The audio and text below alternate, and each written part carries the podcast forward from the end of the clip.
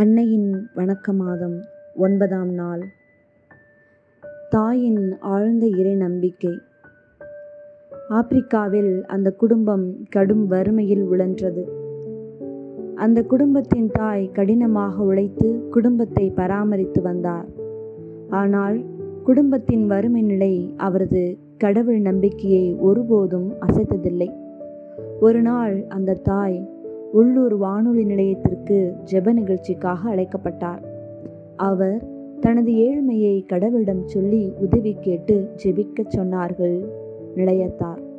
வானொலியில் இந்த ஜெப நிகழ்ச்சியை கேட்டு வரும் கடவுள் நம்பிக்கையற்ற செல்வந்தர் ஒருவர் இந்த தாயின் கடவுள் நம்பிக்கையை கேலி செய்ய திட்டமிட்டார்.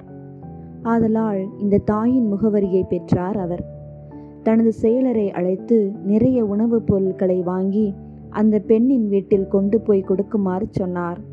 இந்த உதவி யாரிடமிருந்து வந்தது என்று அப்பெண் கேட்டால் இது சாத்தானிடமிருந்து வந்தது என்று சொல் எனவும் சொல்லி அனுப்பினார் அந்த செல்வந்தர். அன்று பொழுது சாய்ந்த நேரத்தில் அந்த செயலரும் உணவுப் பொருட்களை கொண்டு போய் அந்த தாயிடம் கொடுத்தார். அந்த தாயும் மிகுந்த மகிழ்ச்சியோடும் நன்றியோடும் அவற்றை பெற்றுக்கொண்டார் பின் செயலர் அந்த தாயிடம் இவற்றை அனுப்பியது யார் என்று அறிவதற்கு விருப்பமில்லையா என கேட்டார். அதற்கு அந்த தாய் இல்லை இதை யார் அனுப்பியிருந்தாலும் அவர்களுக்கு நன்றி மட்டும் சொல்கிறேன். யார் அனுப்பியது என்பது பற்றி எனக்கு கவலை இல்லை. ஏனென்றால் கடவுள் கட்டளையிடும்போது சாத்தான் கூட கீழ்ப்படியும் என்பது எனக்கு நன்றாகவே தெரியும் என்று பதில் சொன்னார். மரியே வாழ்க. மரி எண்ணெயை அன்பு செய்யுங்கள். உங்கள் அன்றாட வாழ்வு போராட்டங்களுக்கு தேவையான அனைத்து அற்கொடைகளையும் அவர் உங்களுக்கு பெற்றுத்தருவார் ஆண்டவரை துணை என கொண்டவர்களின் வாழ்வில் தோல்வி என்பதோ துக்கம் என்பதோ கிடையாது. உலகம் நம்மை வெறுக்கின்ற போது துணையாக இருந்து அரவணைப்பவர் இறைவன்.